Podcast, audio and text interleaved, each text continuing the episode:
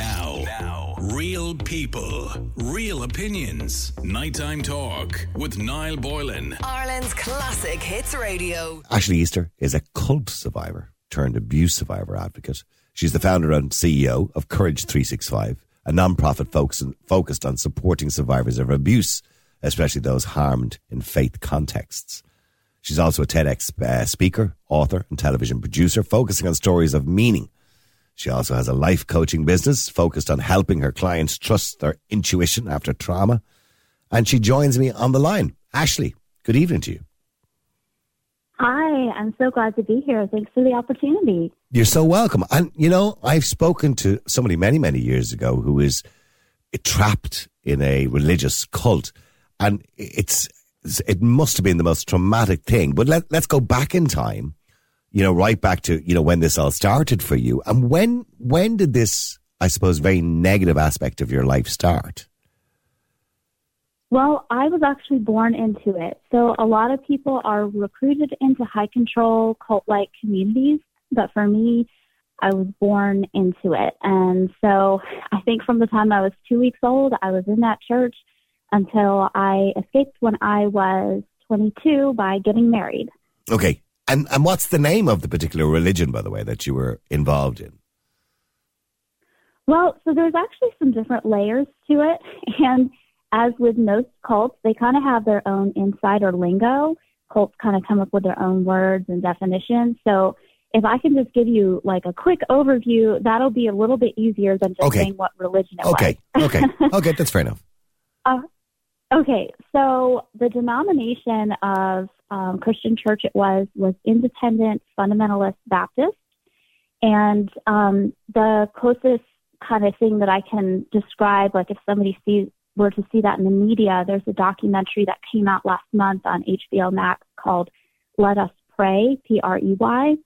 And it was about the Independent Fundamentalist Baptist Church. So lots of strict rules, lots of very strict gender roles for what women were Mhm. not allowed to do. Yeah.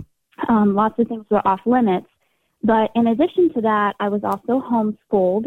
And homeschooling can be a good choice for some people, um, Mhm. but it can also, in some cases, be used as a tool of isolation. And that really was my experience. Yeah, I have mixed feelings about- I-. I have mixed feelings Yeah. about homeschooling because some people do it for the wrong reasons rather than the right reasons. Uh, and the wrong reasons, of course, is you're depriving somebody of those social skills of interacting with other people. Um, and look, I understand why some people might want to do it because they don't want to expose their children to some of the stuff that might be out there in society that might not be too good for us.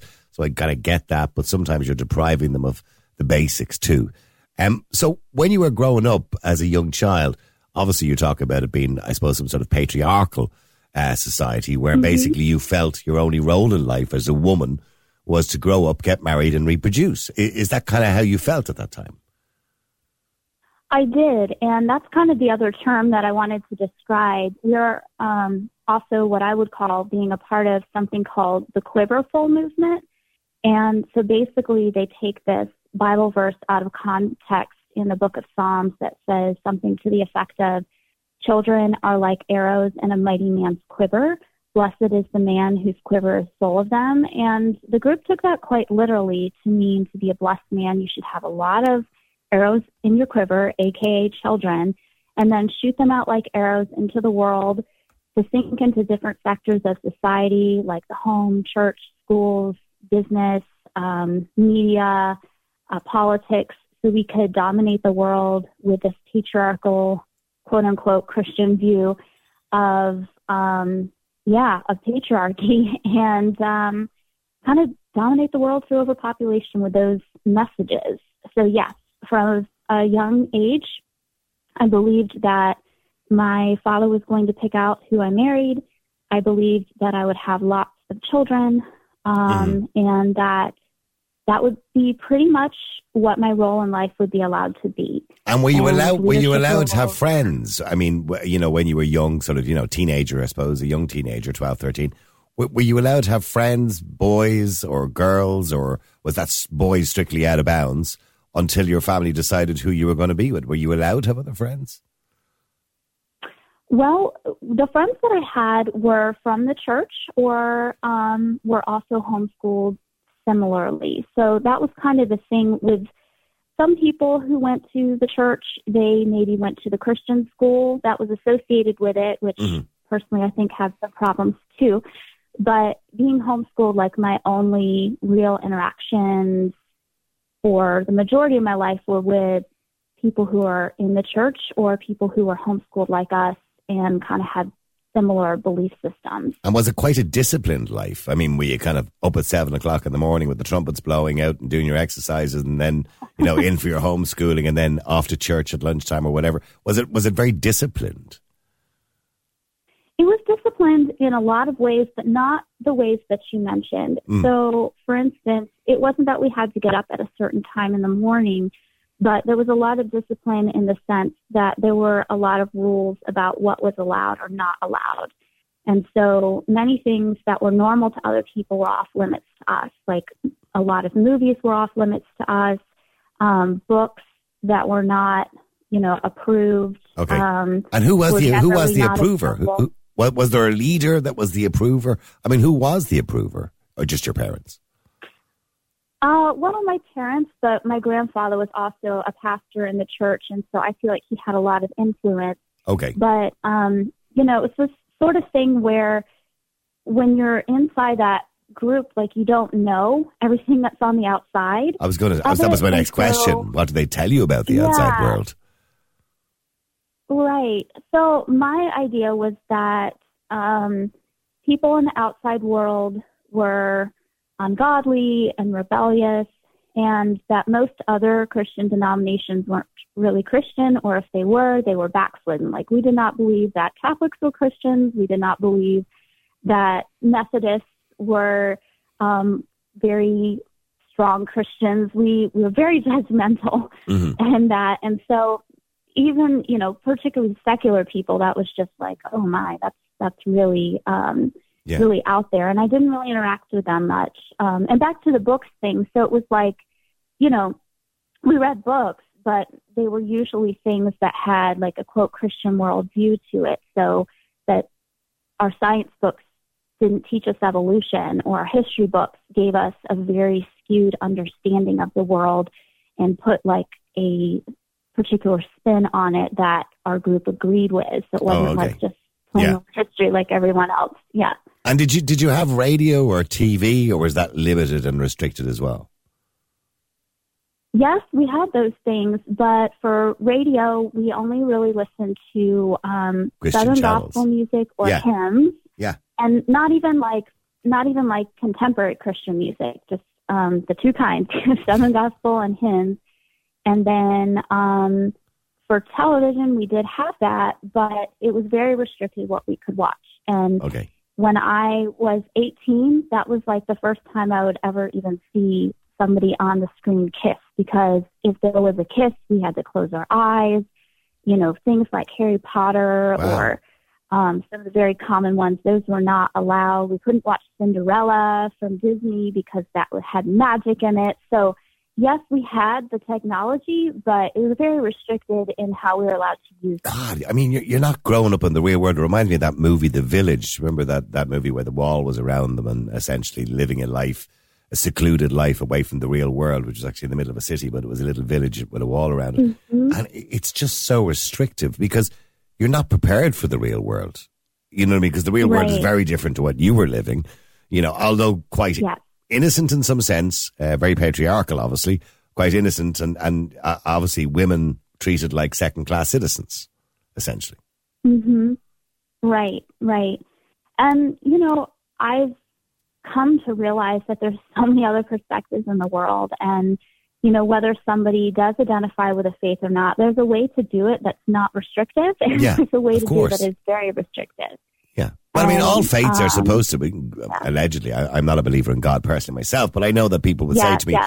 that Go- God gives you free will, or religion should give you free will. That certainly wasn't what Mm-hmm. you had, but was free will. So when when did you decide th- this was having a negative effect on your life? At what age were you when you felt it was having a negative effect on your life and you needed to get out? Well, you know, I think I always knew that there was a negative effect, but I didn't know how to articulate that. I didn't know what something different could be. And a lot of times I just thought, like, this does not feel good, but I deserve it. And this is how life has to be because this is, quote, God's way. Yeah. Um, but it wasn't until I got out of an abusive relationship that I was courting a guy. And um, after that, I went through the typical PTSD symptoms um, that you have after a abusive, toxic relationship. And even then, I didn't really change my mind. I just thought that was a fluke. Um, but about a year after that, somebody who briefly visited my church and said, This is not for me. Yeah. we became friends, and she invited me to a coffee shop where there was a guy there that she introduced me to. And he talked to me about equality for women. And at first, I thought he was trying to lead me astray, and I, you know, wanted to debate him and tell him why, you know, women's equality wasn't right and all Okay. things. But Yeah. All the things that you don't believe in now. Yeah. Okay, yeah. right, right. And so, um, anyway, um, I ended up trying to study to have a debate with him, but I knew to be a good debater, you have to study the opposition's point of view so you know it better than they do, so you can just kick the legs out from underneath them when Yeah. the debate.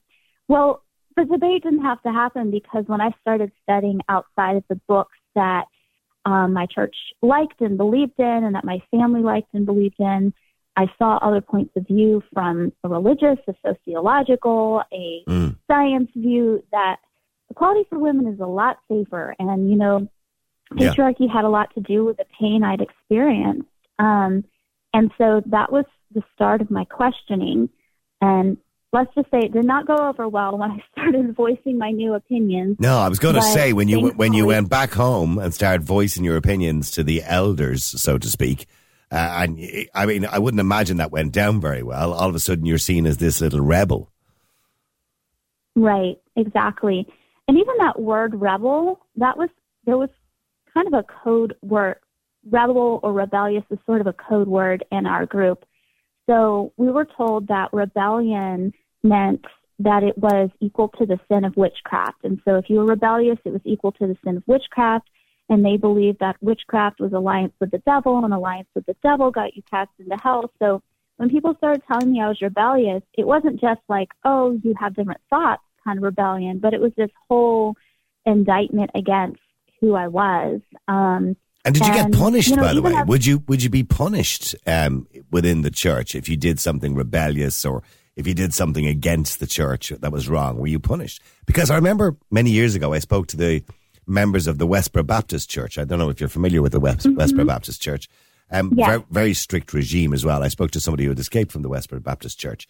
And she was telling me, even right up to the age of like 16 or 17, when she was uh, misbehaving or she was seen to be misbehaving, like one day she wore a skirt that her father thought was too short, and he put her over his knee with a paddle and spanked her. And I'm going, at 17, and she went, yeah, that's just what they do, you know, and that, that kind of punishment yeah. that's in the Bible, so to speak.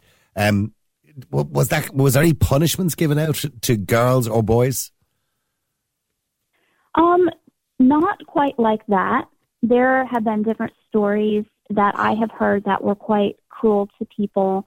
Um, and I hesitate to tell some of those just because other abuse survivors are involved and I don't want to share Okay, their fair stories. enough. Yeah, that's understandable. But what I will say is the church um, practiced something called church discipline, and there was a multi-step process that could basically get you excommunicated. And Mm. um, before I started being very public about my beliefs, um, I um, asked to. Well, I said I wanted to leave the church and um, get my membership revoked, and they said they'd have to vote on it to see if I could be have my Oh wow! revoked. Okay, And yeah. thankfully, thankfully, I hadn't been too vocal, and they, um, you know, thought I was, you know, just going to go to another similar church. I think, um, and so I got out. But other people, um, like it's, you know, it's possible. I was going to say, what happened if they vote no? church. What do you do Yeah. then? Do you, I mean, I'm assuming you can still I leave. know that's a good question. That's a good question. I don't know what happens, but I do remember that there were people who had had um, you know, uh, my understanding was it was consensual sex as, you know, an unmarried Mhm. person that was shamed in front of the church. And then I've definitely heard stories of people who um, experienced sexual abuse that were shamed um, Mhm. in the school and those types of things. Um, Yeah. And so, yeah, I mean, the punishments that I saw were not physical, but there was a lot of emotional Wow. um, and just, you know, kind of community shaming that would happen if you stepped out of line. In most cults that I've heard of, you know, the, the kind of stricter ones that we've ever spoken to people, there was a lot of sexual abuse and people taking advantage of young women, et cetera, et cetera, particularly older men. Was that kind of stuff happening within the church?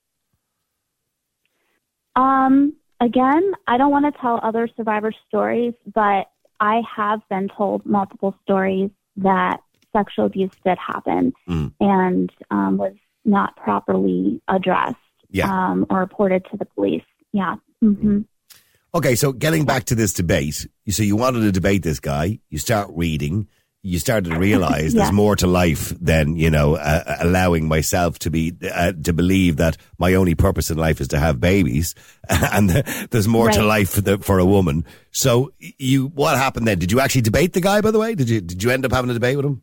No, I didn't because the research convinced me.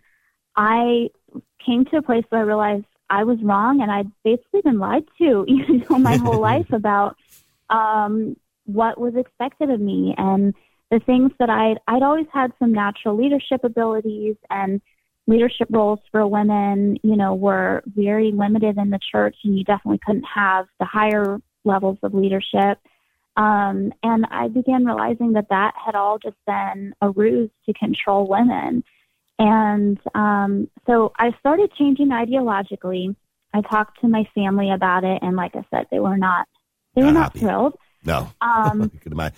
And particularly, I imagine your father uh, would be less thrilled than your Yeah. mother. Yeah, maybe your mother was secretly was Um, excited they for you.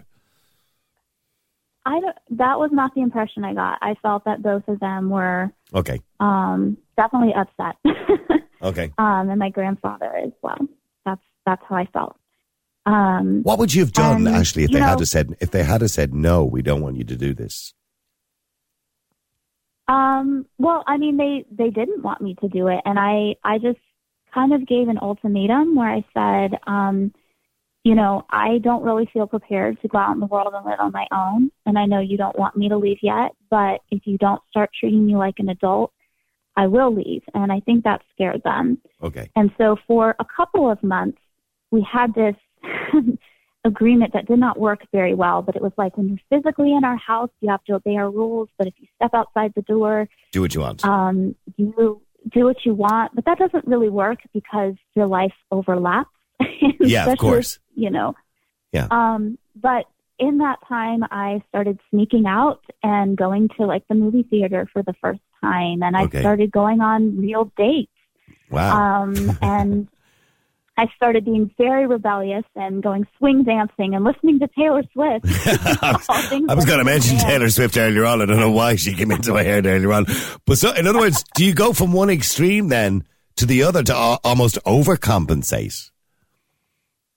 You know, I don't think that that I really did. I think they would see me as going to extremes because they saw going swing dancing, regular dating without, you know, having parental involvement, listening to Taylor Swift, going to movie theater, all that stuff. They would see as very rebellious because they had said those kinds of things were off limits. Yeah, that's but the devil's when you work. compare that Yeah. to the rest of society, that's that's very tame. Like parents would be very happy if their children Go see Taylor Swift rather than 50 Cent or something like that, yeah, or Snoop Dogg. Um, that would have threw your parents completely over the edge altogether. You want to see Snoop Dogg? What? Yeah, that would have been a little much for them. So, um, so then, but, did you, know, eventually a leave the house then? Because obviously that was becoming awkward, as you said, it was overlapping in your life, your home life. Did you eventually leave the house then? Well, what actually happened was in my dates, um, the friend that took me to the coffee shop, her mom actually introduced me to a different guy, not the one I met at the coffee shop. And um, we met each other, and he um, is just an amazing man, and he really like physically rescued me. So like being able to get married to him gave me a smooth way out. Okay. Otherwise, I did fear that I would become homeless and have to live in my car because the tension was becoming so great. Um, But even though I changed ideologically, like I, I didn't know how to operate in the real world. And so finding him and marrying for love, but also kind of this escape by marrying him was was amazing. And um, you know, not long after we got married, I went no contact with most of my family. Um, just things just they would not support me when I started talking about the experiences that I'd had and telling the truth about what I had gone through. Um, but you know, it, it, the the dating experience with my husband is kind of a funny story though because I never dated like for for real for real. What do you mean you never dated like, for real? For real? on- right. I had to go to Google and figure out how you kiss. Um, Oh no! to, you know, look up the steps. And I remember the WikiHow page said, okay, you stick your tongue in, but you don't flick it like a snake and don't go touch fish. And I to remember. Uh, How old were you at this stage, Ashley? How old were you now at this stage? I was, uh, I married him at 22. We met at 21 when I was 21. Um, So you were looking so, at Wikipedia yeah. on how to kiss at 21 years of age. Yes, yes, and there's lots of things about. Isn't that so that sad? didn't. Yeah, yeah. Um, so, needless to say, like getting married was a big game changer um, for me, and he's been such an amazing man because he's treated me as an equal, which I hadn't experienced before. But he also gave me the safe place to kind of learn about the outside world. He's older than me, so he knew things about the world that he could kind of introduce me to. Like he brought me my first drink of alcohol. I never had alcohol before. That was totally banned. Um, he's taken me traveling and just encouraged me to go Okay, to so your, par- your parents must have thought this guy was the devil. Yeah, because he was getting you to do all these things. You know, at first they really liked him, but I just didn't tell him, um, tell them about all the things he was doing for me. so, Yeah. um, kind of a lot of the dating stuff was secret. Like, I don't think that they knew that we kissed before we got married because that was one of the rules. Um, you weren't supposed to kiss until the altar. Um, and So I, I can like understand. I can understand relationship. some religions believe in no sex before marriage, obviously, um, but but Mm-hmm. not kissing before marriage. That's quite strict, no isn't it? No kissing, no dancing. Um, side hugs were preferred to front hugs. Um, in my previous relationship before my husband, um, holding hands was off limits for several months, and then I only had like a short front hug with him when I got engaged. Again, this is not my husband, but the guy Yeah. before. Um, and so, like, even just a hug could be like only very rarely used and um yeah just just very restrictive in those ways and one thing i want to say about cults is people often picture people in walled compounds Mm. where they can't see the outside world at all but cults actually exist on a spectrum and um a cult falls under the bite model um which Yeah. is a kind of a, a thing to help you understand if it's a controlling cult like group. And um, Steven Hassan came up with the bite model, but basically the four categories of the bite model are behavior control, and there's a long list of what that entails. Information control, which there's a long list on the chart for that. Thought control and emotional control. And if you have a bunch of those together, then that um, that's what makes up a cult. And it can be an imprisonment But of aren't the all- mind, even if you go to Walmart. yeah, absolutely. But aren't all religions, to some degree, I remember reading, uh, watching a great documentary about religions once and cults and all this kind of thing. All religions, to some degree, are cults because they all have a level of mind control. Even the religions that would be very more, much more popular nowadays, of course. You know, they're a, you, you know, you indoctrinate children at a very young age into believing a certain ethos or a certain way of life. So, so all religions are essentially cults, but we, we associate cults with being something more extreme, I suppose, the word cult, with just being something more extreme. Well, the way I would look at it is like this. Um, most religions do have some type of controlling factor in them. Mhm. But what makes something the definition of cult that I would use is a high control group that manipulates its members through exploitation and it can exist on a spectrum from overt to um, subtly dangerous and anywhere in between. Um, it's really my definition of a cult really focuses on the manipulation and exploitation of members. And so while we may not agree with certain religious practices and there may be some levels of control in a lot of different religions, it becomes a cult when there's the manipulation and exploitation of its members and when it's like causing harm. Yeah. Um, because you could use a very broad definition to fit any group into the cult category, but what I focus on is the ones that are destructive and um, Mhm. causing harm. Because if you think about it, an exercise group, you know, some of those can become high control cult like groups, but other ones could be, yeah, we have some rules you follow, but if you leave, you don't experience shunning or, you know, um, Mm. there's no sexual abuse happening, you know. So it's it's kind of one of those things where I prefer to lean on what the experts call a cult and um, look at some other groups as maybe having some controlling factors, but are they exploiting and manipulating their members and causing harm? Um, that's kind of more what I would look at for a cult definition. So how are things now? Are you well? I know I know you're a TEDx speaker and you're also a television producer, but you're also the founder of CEO or CEO of Courage Three Six Five. So you basically support and help other people who've been survivors of abuse, especially those harmed in situations like yours. You know, in a faith context. Yes. So, um, Courage 365 is my nonprofit that I help abuse survivors. We are a 501c3 in the U- United States, so we do serve um, other people around uh, the world. And we really focus on giving people tools for healing and education. We're not a direct services organization where we help with the escapes or with the um, like direct crisis. We kind of take the step after because what happens is when somebody leaves, they're leaving behind their whole community, whether it's because of a high control, you know, But you're socially group, conditioned. It's, it's very hard, isn't it? Because if you've been with a cult Mm-hmm. for, you know, 18 or 20 years and you escape that, when I say escape, that's almost like an invisible wall. When you're escaping, you're, Mm-hmm. Right. you're, you're, you're kind of socially conditioned. Yes, yes. And even with things that aren't related to a cult, but maybe somebody experienced sexual abuse or domestic violence, a lot of times they lose their entire communities too when they speak up, particularly if the abusive person is well known in their community. And so we kind of focus on things like here's how to uh, find a therapist, or here are some tools to calm your body if you're having a panic attack.